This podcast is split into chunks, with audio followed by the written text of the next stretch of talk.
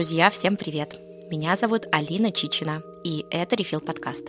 Подкаст, где мы вместе с нашими гостями заходим на территорию wellness и пытаемся с помощью самых разных подходов, практик и инструментов замедлиться и найти точки контакта с собой. Тема нашего сегодняшнего выпуска – психосоматика – Думаю, что многие из вас так или иначе слышали разные фразы из серии «все болезни от нервов» или «эти болезни у тебя из головы». И, возможно, даже у вас уже был опыт отслеживания взаимосвязи своего эмоционального состояния и физического.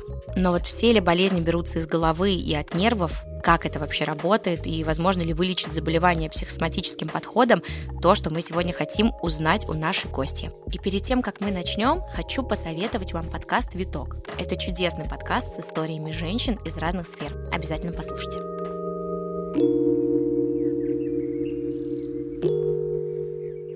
Привет, меня зовут Вика Малахова Ким, я журналист и автор подкаста «Виток». Я приглашаю в гости психологов, искусствоведов, предпринимателей, музыкантов и многих других, чтобы вы смогли услышать разговоры о прощении, призвании, литературе, страхах и любви. Получается безопасное пространство, в котором можно познакомиться с чужой историей и примириться со своей. Для знакомства с подкастом «Виток» рекомендую несколько выпусков.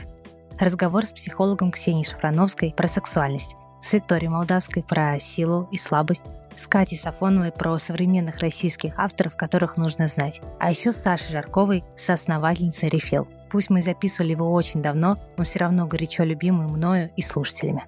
Приятного прослушивания и рада знакомству. Сегодня у нас в гостях Екатерина Тур, дипломированный врач, психосоматолог и нейропсихолог. Ну что, Кать, привет! Привет! Спасибо огромное за то, что ты сегодня в нашей студии. Я безумно рада, во-первых, что мы записываемся офлайн. Я очень люблю офлайн разговоры, они всегда более какие-то плотные, насыщенные и вибрациями и информационно. Это очень-очень меня радует и греет мою душу. И во-вторых, я очень рада, что мы сегодня будем говорить с тобой о психосоматике. Я даже думаю, чуть больше, может быть, чем о психосоматике. Спасибо, что пригласили. Я тоже очень рада поучаствовать и рассказать про свою любимую психосоматику. И сегодня будем разбираться, что же это такое и как оно работает у нас с вами. А вот, знаешь, давай прям с этого, наверное, и начнем. Начнем с того, что же это такое, как же это работает, потому что уверен, ну, по крайней мере, в моем контексте психосоматика звучит очень часто, но у меня есть ощущение, что половина людей, наверное, в том числе и я, не до конца понимаем, что это такое, какие заболевания можно отнести к психосоматическим, какие нельзя. В общем, расскажи нам, пожалуйста, просвети нас. Давайте начнем с самого начала, чтобы было понятно, что такое же это психосоматика, потому что правда звучит она везде, про нее много пишут, но непонятно, а что же это такое, и главное, кто может ей заниматься. На самом деле психосоматика, она была создана Гиппократом в тот же момент, когда он создал медицину медицину. То есть, когда он основал как науку медицину, в этот же момент он создал и психосоматику. Но его ветка развития, она сместилась, и он ушел только в медицину, поэтому мы официально связываем с Гиппократом наше с вами традиционное медицинское направление. Потом ее психосоматику подхватили другие ученые и уже развили. Поэтому сейчас Психосоматика — это направление медицины, которое изучает, как наши эмоции, то есть психика, влияет на состояние тела. Сейчас тоже ведутся разные разговоры про то, насколько это действительно так, потому что мы с вами знаем, что долгие года две школы между собой воевали. Медицина говорила, что нет, мы только лечим тело, а психологи говорили, что нет, мы только лечим голову. И ни в коем случае мы не будем с вами дружить. Но последние все таки года, десятилетия уже медики приходят к тому, что да, действительно, человек не так прост. Это не просто клетки, не просто мышцы, не просто собрание органов, все-таки это что-то гораздо большее, и что самое это главное, что наше тело напрямую зависит от того, что происходит внутри. Если говорить проще, что внутри, то и снаружи. Интересно, а сейчас вообще официальная медицина-то с психосоматикой в итоге подружились, признает или до сих пор не до конца? Частично. В разных направлениях все равно ведутся дискуссии. Мы с вами знаем, что есть святая семерка психосоматозов, которые официально выявили и их признали, что да, напряжение, стресс и тревога приводят к развитию семи психосоматических заболеваний. Это угу. бронхиальная астма, это у нас с вами гастрит, это нейродермит, да и другие можно про них почитать, то есть это уже классика. Но параллельно идут еще и другие исследования, которые говорят, что можно отнести к психосоматике 90% общих заболеваний. Мы отсюда, конечно, исключаем генетику, мы исключаем отсюда переломы, травмы и так далее, хотя тоже порой они случаются из-за каких-то наших эмоциональных переживаний. Но то, что на 90% заболеваний можно повлиять через свои эмоции, по-моему, это до мурашек. Это вау. Это да, вау, да. Да, да. Слушай, очень интересно. Мы с тобой, кстати, обязательно вернемся еще. Хочу тебя пораспрашивать по поводу этой чикагской семерки, да, или вот, в общем-то, такое, мне кажется, в этой теме достаточно базовый термин. Еще хотела немножко вернуться к тебе и поинтересоваться. У тебя, я так понимаю, основное, да, твое ну, образование, ты терапевт, да, насколько, или даже детский э, педиатр, да, поправь меня, если я не права. Да, я врач-педиатр и врач общей практики. То есть это у нас официальная доказательная медицина. И Видимо, тебе чего-то в ней не хватило. Вот расскажи, пожалуйста, про этот свой путь, как ты оттуда, почему и по каким причинам вот пошла в психосоматику. Мой роман с психосоматикой начался очень неоднозначно. Как человек науки и медицины я долго сопротивлялась и боролась. В то время вообще, в принципе, не было принято считать, что у человека есть там какая-то психика. Ну вот есть человек, мы его трогаем, мы его лечим, мы делаем ему укольчики. Локально лечим, да? Да, все остальное это уже, ну, вроде бы как и не надо. Но потом в ординатуре я участвовала в очень масштабном питерском проекте вместе с Бельгией, который изучал Хоббл и бронхиальную астму. Хоббл — это бронхит курильщиков, ну, а астма — это астма. И я была таким функциональным диагностом, который ездил по всему Санкт-Петербургу, по поликлиникам с чемоданчиком, и я своими руками обследовала больше двух тысяч людей. И сначала все было понятно, мы их обследовали, получили, что вот здесь вот у нас бронхит курильщика, здесь у нас астма. А потом, когда началось анкетирование, мы исследовали уровень тревоги. И я очень хорошо помню тот момент, когда у меня произошел разрыв стандартных шаблонов, потому что я увидела, что люди разные, бронхиальная астма у всех разная, женщины, мужчины разные, а ответы одинаковые. Высокий уровень тревоги. При определенных изменениях внутри семьи, при определенных детских травмах формирует бронхиальную астму. И когда я это осознала, конечно, у меня был полный переворот. Я тогда начала как раз-таки изучать э, с истоков, с научных оснований психосоматику и потихонечку менять, в принципе, свое отношение, свое медицинское мировоззрение, так скажем. Потому что, конечно, врачу ему изначально трудно уйти в психологию, потому что стоят определенные барьеры. То, что тело, тело, только лечим, лечим. А оказывается, можно лечить еще и души. И что первично, очень сложно сказать, что что больше влияет. Сейчас, конечно, как врач, как психосоматолог, я говорю, что все важно, и мы должны и лечить, и препаратами, и, безусловно, обращаться к врачу, но очень важно понимать, а что происходит внутри, как ты себя ощущаешь, и себе помогать. Окей, Кать, смотри, такой вопрос. Есть соматика, есть психосоматика. В чем между ними разница? Разница простая. Соматика — это туловище. Если у нас вдруг воспалился аппендикс, мы бежим к хирургу. Мы не думаем о том, на кого я злюсь, о чем я переживаю и так далее. Нет, мы знаем, что это аппендикс, и мне нужен срочно хирург. Все, это туловище. Психосоматика – это уже комплексный подход. Например, когда у человека развивается гастрит, или СРК, синдром реактивного кишечника, вздутие кишечника, мы начинаем лечить не только туловище, но и на первых шагах мы тут же подключаем психологию, психосоматику, потому что нам очень важно понять и разобраться, откуда взялся этот зашкаливающий уровень тревоги, почему человек такой тревожный, почему он переживает вот это волнение и беспокойство, и почему оно так глубоко его ранит. То есть это эмоциональное ранение, ранение тревогой. Если говорить простыми словами, то это реакция тела не переваривания. Я больше не могу переваривать эту тревогу. Вот это буквально. Если мы поговорим более сложным языком, то это реакция нервно гуморальная, пептидная. То есть, смотрите, тревога, когда ее уровень начинает повышаться выше нашей условной нормы, норма у всех разная. Ну, например, случается какая-то триггерная ситуация, когда что-то происходит на работе, экзамен, какой-то провал, ошибка, плохо сдал отчет, потерял деньги, что-то, что превышает привычный уровень стресса. Мы впадаем вот в это физическое беспокойство. Вы знаете это состояние, когда трясет, когда внутри как будто бы колокол начинает звенеть.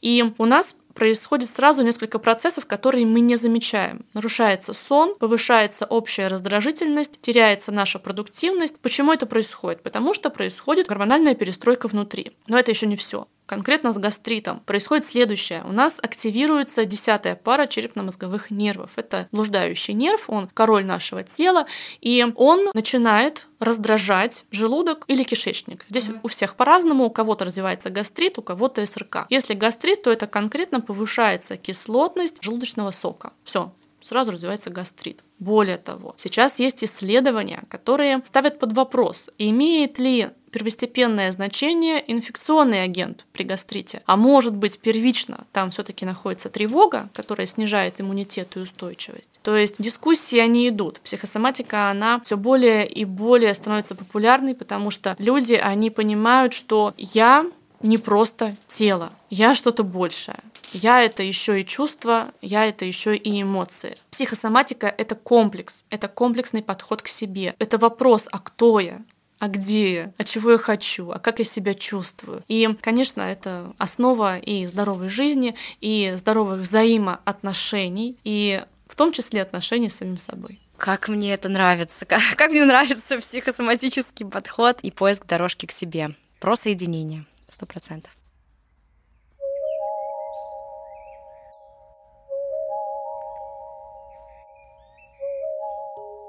Скажи, пожалуйста, у тебя, а, я так понимаю, есть своя собственная еще система реэнергия, да, которая базируется. Расскажи нам, пожалуйста, о ней чуть-чуть. Это система по психосоматике реэнергия. А, реэнергия. Она, угу. она как раз-таки направлена на то, чтобы самый обычный человек смог понаблюдать за собой, сделать для себя какие-то выводы из того, а что он думает, а что он чувствует, и начать через свои эмоции, через ощущения и мысли менять свое физическое состояние.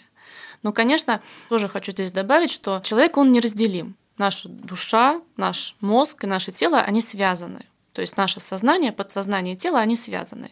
И моя система направлена на то, чтобы человека объединить, чтобы он перестал себя разделять, чтобы он не думал, что он это тело или что он это мозг, чтобы он нашел внутри себя себя и научился через управление своими эмоциями управлять своим здоровьем, потому что это как раз-таки и превентивная медицина, и это как раз-таки и умение управлять своими симптомами в моменте, и в том числе это управление своей жизнью во всех сферах.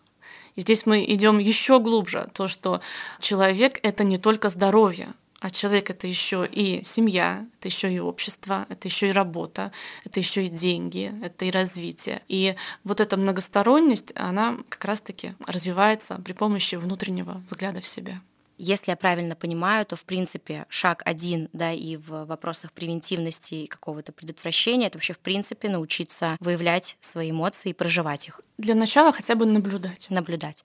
Расскажи, пожалуйста, свое видение и свои какие-то, может быть, рекомендации да, для людей по этому вопросу, потому что, мне кажется, до сих пор многие не до конца вообще умеют распознавать свои эмоции и даже не понимают, куда, в каком направлении идти. И здесь на помощь приходит много разных специалистов, много разных инструментов. Нам очень интересно тут твой путь, который бы ты советовала пройти людям. Мой путь, который я бы хотела посоветовать людям, он начинается с того, что я убеждена, что каждый человек является сам себе целителем. То есть мы, конечно, можем использовать разные инструменты, разных специалистов, но пока мы сами не захотим что-то изменить внутри себя, не поможет никто. Поэтому здесь важно захотеть и важно наблюдать. Здесь мы с вами сталкиваемся еще с такой проблемой, что в нашем детстве нас не учили чувствовать.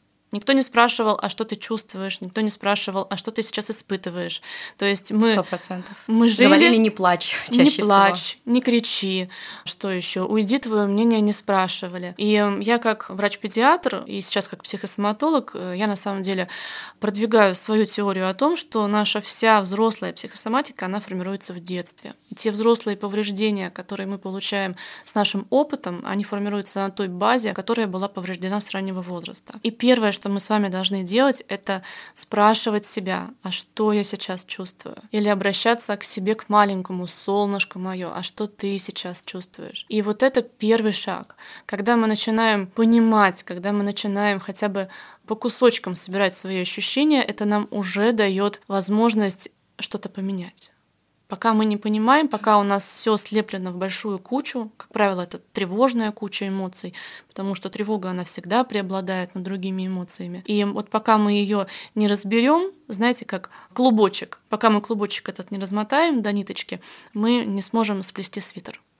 Мне очень откликнулась история про, я думаю, многим нашим слушателям детства. И действительно, все эти фразы мы очень много и часто слышали. И сейчас, в 30-летнем возрасте, мы платим много денег психотерапевтам для того, чтобы научиться проживать свои эмоции, как-то отпустить прошлое в общем-то, заново себя понять и, вот, как ты говоришь, быть способным лечить. Сейчас тем, у кого маленькие дети, как с ними общаться для того, чтобы не делать вот эту эмоциональную закупорку у них в дальнейшем? Давайте посмотрим с трех точек. Вот первое, что я говорю всем мамам, которые ко мне приходят, Первое, самое простое и самое важное, и самое сложное одновременно, это не кричать на своих детей. Ни в коем случае. Вот как бы изнутри не разрывало, как бы внутри не было плохо, вот самой маме плохо, не нужно кричать на детей. Вот табу, нельзя. Почему? Потому что когда мы кричим на детей, мы ломаем их внутреннюю опору. И какое-то физическое наказание, оно по своей травме, оно даже уступает крику, потому что вот когда мама кричит, вот это настоящая травма. И ребенок, он не должен понимать, почему мы кричим. То есть единственное, что он должен, это чтобы его любили. Он пришел в этот мир, чтобы получать любовь, и мы, как мамы, своим детям должны обеспечить эту любовь. И я рекомендую простой прием. Вот поделюсь сейчас. Первое, что нужно делать, чувствуете, что срываетесь. Может быть, вы уже вошли в эту фазу крика. Прерывайте себя и переходите на шепот резко переходите на шепот. Во-первых, ваш ребенок, он удивится, он поменяется, он остановится, он поймет, что так что-то произошло, мама как-то странно себя ведет, надо ее на всякий случай послушать. Это хороший прием, чтобы наладить отношения со своим ребенком. Второе, для мамы это остановка передачи боли. Это уже второе, да, то, что мы очень часто передаем нашу боль из поколения в поколение через этот крик. И, конечно, нам нужно остановиться, чтобы наши дети не травмировались от нашей же боли, потому что если мама кричит, как правило, она кричит от страха. Мы все кричим только от страха. И вопрос, а чего я сейчас боюсь? А чего я кричу на ребенка? Нужна ли ему моя боль? Что я ему сейчас передаю? И вот когда мы себя останавливаем, мы тут же начинаем восстанавливать отношения с ребенком, потому что наши дети, они нас любят всегда. И мы всегда можем, понятно, до какого-то предела, все равно травмы, они бывают разные, но мама в силах попросить прощения. Вот это самое главное. И третье, то, что маме нужно работать с собой. То есть, если она кричит, это где-то она пережимает себя в плане контроля. То есть ребенок, он как более слабое звено выступает. То есть на него я могу кричать, угу.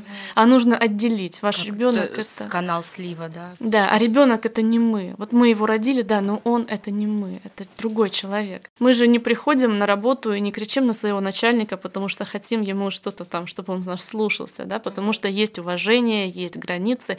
Вот то же самое должно быть и с ребенком, если мы хотим, чтобы он вырос здоровым, уверенным, свободным человеком.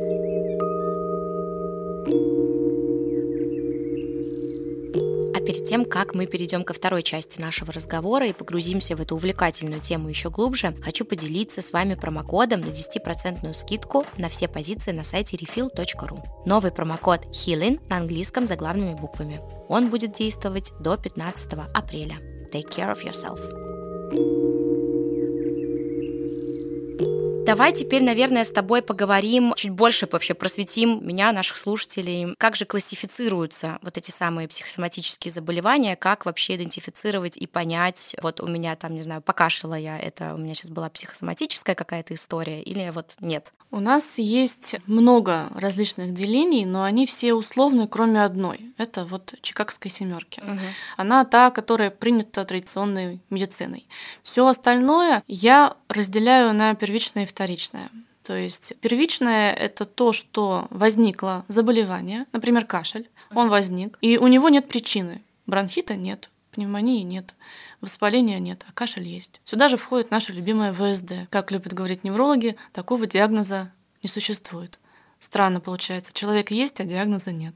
Вот человек, его тошнит, у него кружится голова, он теряет сознание в транспорте, может быть, он метеозависимый. Человек есть, а диагноза нет.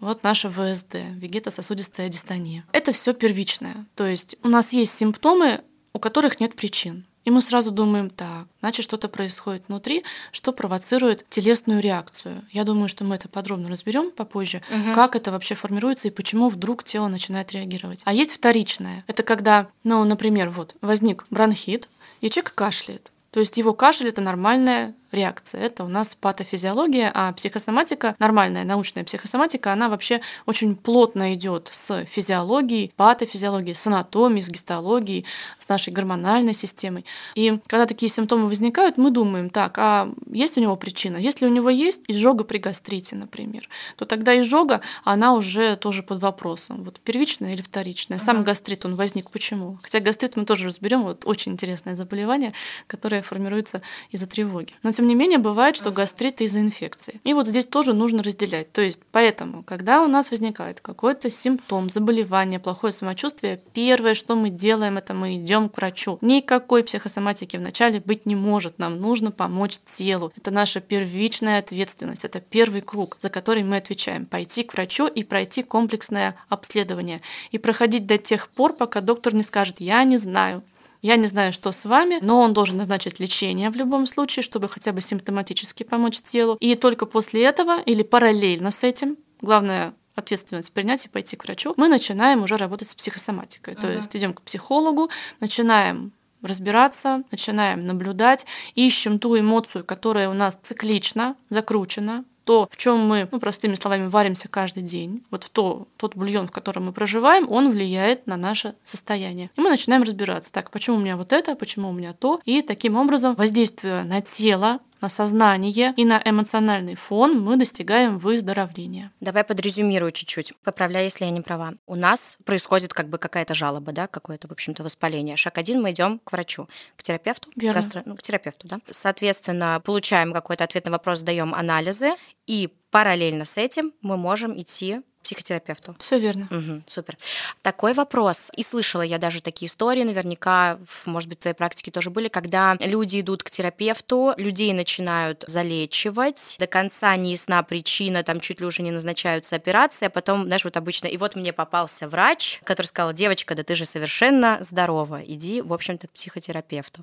Не хочется, знаешь, обобщать, с одной стороны, вот эту историю, но с другой стороны, вроде как бы такие сюжеты и случаются, что тут может быть таким звоночком триггером для того, чтобы, может быть, как-то принять решение, понять, что там, кажется, мне не надо сейчас на эту операцию лепить вот эту гору таблеток, а может быть, мне стоит пойти и вот послушать здесь? Хороший вопрос, потому что действительно сообщество врачей, оно еще до сих пор до конца не определилось, верят они в психологию или не верят. И порой специалисты отправляют от одного к другому обследованию, залечивают, но не получают результат. Это очень часто встречается при нашем, например, ВСД. Ее невозможно вылечить какими-то препаратами или даже физиотерапией. И происходит следующее, что человек долгое время живет, но не получает конкретной психологической помощи, которая ему нужна. И что мы делаем? Ну, во-первых, каждый человек, он все равно сам себе менеджер здоровья физического и психического. И, конечно, хорошо, когда мы обращаемся к специалистам используем инструменты, которые они предлагают, но при этом сами несем ответственность, и хотим мы этого или нет, то нам нужно в себе разбираться. То есть мы идем к одному врачу, получаем заключение, смотрим, что он назначает. Потому что даже ну, в разных сферах есть такое, что один доктор советует операцию, а другой нет. И вот тут нужно третье мнение. Uh-huh. То есть пойти получить разные мнения, потом их просмотреть, проанализировать и сделать уже свой вывод. Потом пойти к психотерапевту, поработать, да.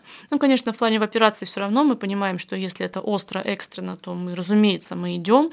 И повторюсь, что вот в этом плане психология, она на втором уровне. То есть первый уровень это тело, второй уровень это психология. И часто бывает так, что когда мы подключаем психосоматику, психологию на втором этапе, у нас все начинает сразу же улучшаться. Улучшаются анализы, улучшается самочувствие, и мы приходим к доктору, и он говорит, ну вот давайте я отменю вам препарат, вам стало легче. То есть в моей практике это регулярно. Что делать, когда замкнутый круг? когда человек долго лечится и никак не может этого выйти. Если препараты принимаются, то, конечно, сразу идти уже психосоматологу и конкретно разбираться, что, где, когда. Но препараты мы не прекращаем принимать, мы ждем, когда их отменит доктор. Это тоже важно, потому что телу все равно порой требуется поддержка и помощь.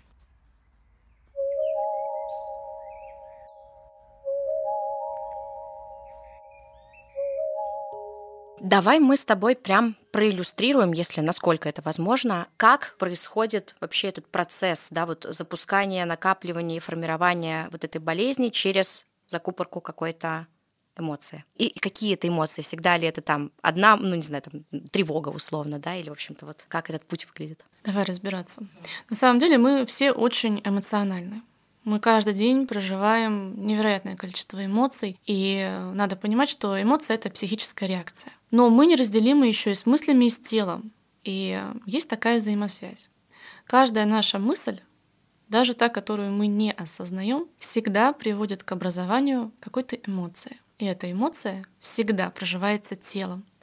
То есть за все, что мы думаем, всегда отдувается тело. И в какой-то момент внутри накапливается столько эмоциональной боли, что тело говорит, я все, я больше не могу. Мне плохо. У меня вот здесь и вот здесь накопилась твоя боль, давай что-то делать. А как тело может нам это сказать? Ну, сначала она говорит через усталость. Ну вот я устала, все, положи меня, я больше не могу. А мы что делаем? Мы приходим с работы, думаем, ну сейчас я лягу, а у нас ужин, а у нас дети, а у нас кот, и мы бегаем по квартире, мы не отдыхаем. Мобилизуются какие-то ресурсы тела, которые еще есть. А потом эти ресурсы кончаются. И тело начинает уже конкретно сдавать свои позиции. И оно показывает через симптом, чаще всего через боль, что вот мне плохо, пожалуйста, помоги мне.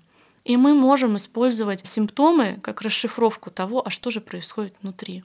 То есть в психосоматике есть как прямые, так и обратные физико-эмотивные связи. Это моя теория, которую я создала для того, чтобы разбираться в физиологии, как оно вообще возникает. Что это такое?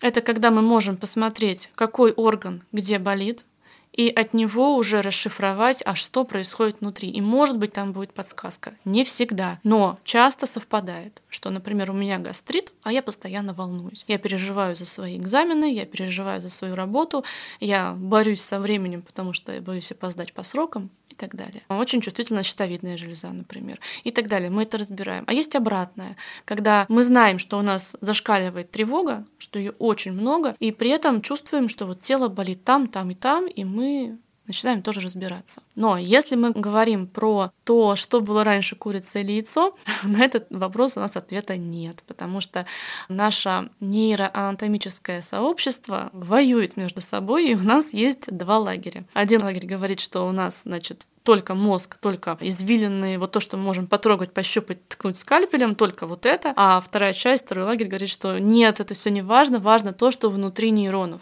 И вот тут вот главная фиаско, что пока что нет такого оборудования в мире, которое может изучить, что же там происходит внутри нейронов. Но мы с вами знаем, что эмоции образуются в лимбической системе на уровне гипоталамуса, и при помощи нейропептидов, нейромедиаторов и гормональных реакций дает определенное воздействие на тело, конкретно на те или иные органы и системы в зависимости от эмоций. При этом эмоции у нас с вами ну, двух категорий. Вообще их очень много. Карта эмоций, она огромная, потому что они смешиваются. Мы с вами сложные существа, но при этом очень интересные. И эмоции позитивные, это счастье, это радость, это любовь, это все, что нас питает, там, где мы чувствуем наслаждение. И параллельно это наши же гормоны радости. А еще есть негативные эмоции. Это в первую очередь королева тревога, она у нас просто. Упра... Номер один, да. Номер один управляет всем, чем хочет.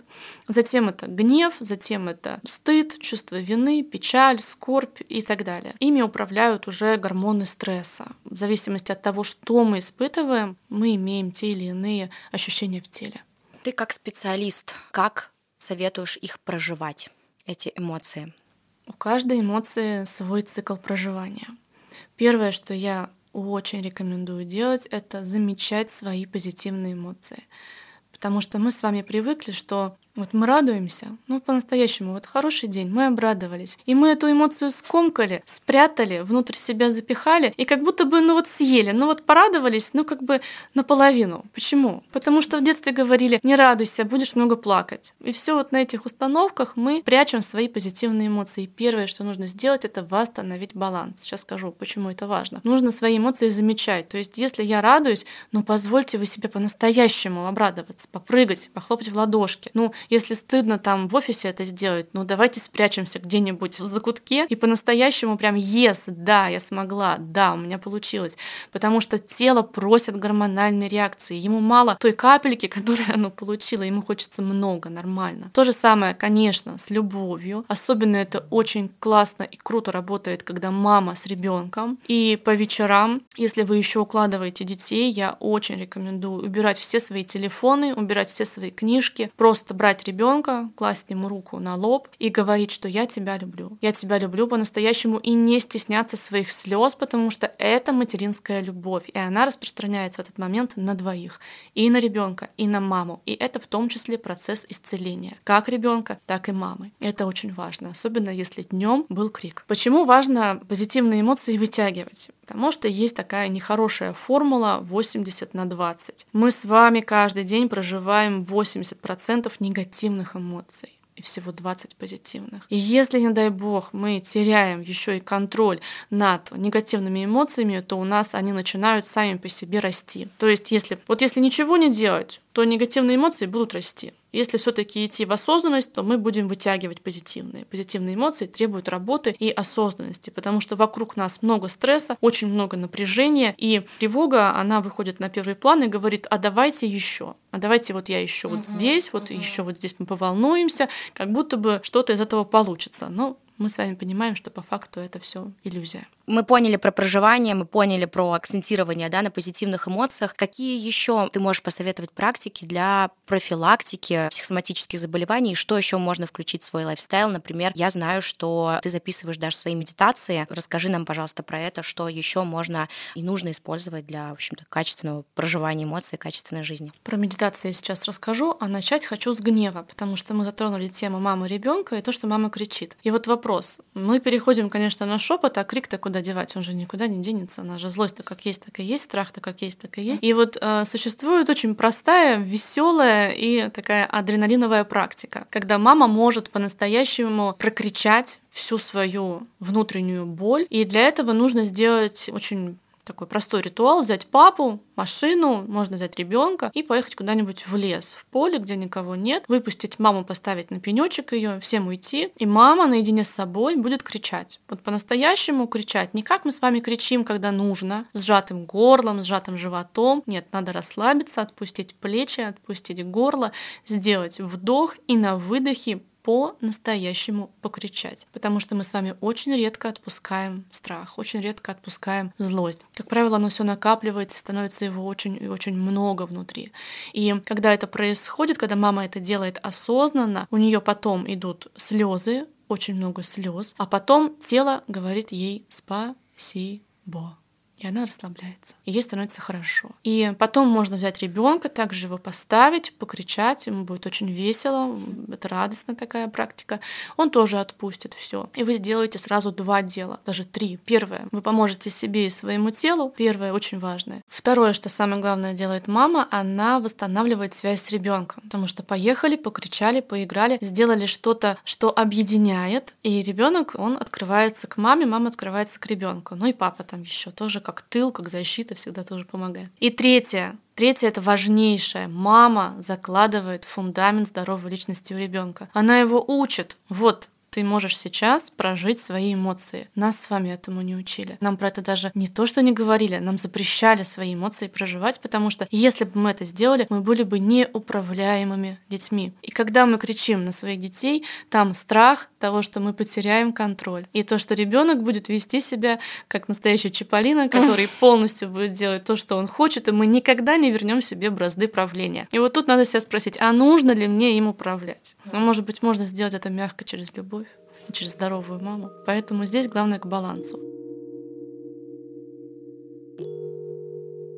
Про медитации. При работе с тревогой и при работе с эмоциональным интеллектом в целом, конечно, я рекомендую медитации. У нас до сих пор эта практика, она пока что ассоциируется с некоторым образом шамана на горе, но тем не менее медитация сегодня — это психологическая практика управления эмоциональным интеллектом. И я являюсь первым в России автором психосоматических медитаций. То есть у меня профиль работы с телом, сознанием и подсознанием. У медитаций великолепные результаты по исследованиям. Последние 50-60 лет их очень плотно исследуют в Европе, в Америке, в других странах и получают просто потрясающие результаты. Например, исследование Гарварда установило, что регулярное прослушивание медитаций дает такой же эффект, как и прием антидепрессантов при депрессии. То есть это просто потрясающе удобный и эффективный инструмент, который может использовать каждый без исключения человек. И все, что требуется в моих медитациях, это включить наушники, лечь в укромное место, где вас никто не будет трогать, и просто послушать 20 минут. Все. И вы будете ощущать, что тело начинает разговаривать по-другому. То есть тело вдруг понимает, так, он, кажется, начал меня слышать. Значит, я могу больше болью его не мучить, я могу как-то по-другому это говорить. И вот когда мы начинаем распознавать, когда мы начинаем в медитациях свои эмоции экологично проживать, вот тогда у нас с вами идет и восстановление нейротрофики, нейрогенеза, останавливается афферентный синтез, и это все исследования, которые были проведены. И как раз таки вот эти исследования, они изучают то, как наши нейроны реагируют на эмоции.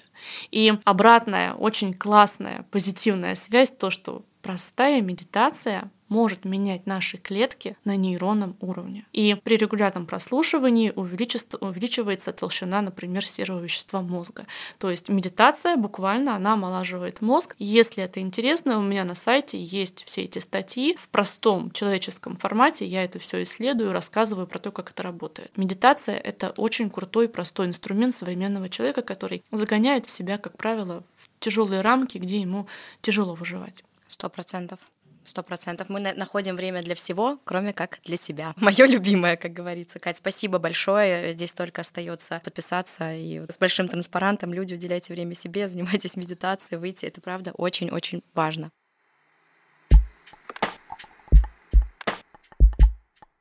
Кать, спасибо тебе огромное за тот большой и, мне кажется, очень подробный экскурс, который ты сегодня дала мне и нашим слушателям. У нас в конце есть, ну, такая, знаешь, рубрика «Свободный», как говорится, поток. Может быть, есть что-то, что бы ты хотела пожелать или еще дополнительно рассказать нашим слушателям, что, возможно, я забыла у тебя спросить. Или просто тебе сейчас хочется это сказать. Я хочу пожелать помнить о том, что внутри есть ребенок вот внутри каждого из нас с вами есть ребенок. И вы сейчас представили образ того маленького малыша, которым вы были. У каждого человека это конкретный возраст, конкретный образ. И помнить, что он есть внутри. Потому что мы про это сегодня не говорили, но психосоматика, она еще и включает в себя элементы транзактного анализа, то, что внутри нашего сознания и подсознания есть я ребенок, я родитель, я взрослый. И вот нам с вами очень важно исцелить внутреннего ребенка. Потому что если он болеет, он помнит то, где ему сделали плохо, как ему сделали плохо. И, к сожалению, он несет это все через свою жизнь. И то, когда мы тревожимся, то, когда мы волнуемся, оно всегда связано с тем, чему нас научили в детстве. Конечно, мы с вами никого не обвиняем, ни в коем случае. Мы не виним ни родителей, ни то, что происходило.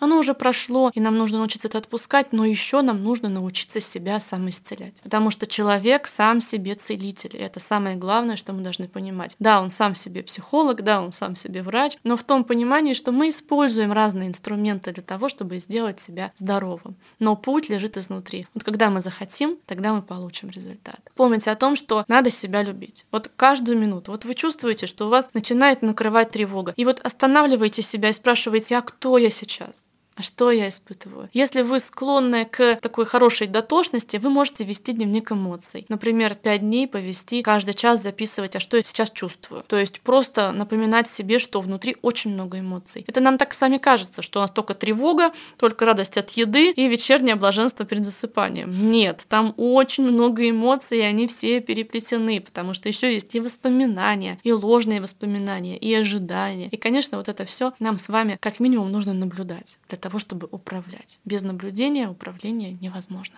Кать, спасибо большое. Любим своих внутренних детей, медитацию, проживаем эмоции. Надеюсь, будем здоровы. Будем здоровы. Спасибо. Спасибо.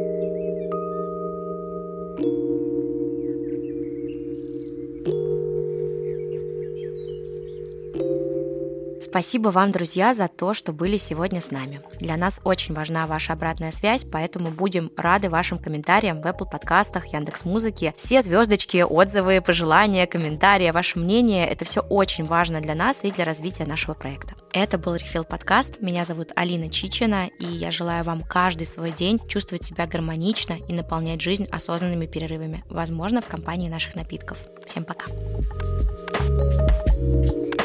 thank you Thank you.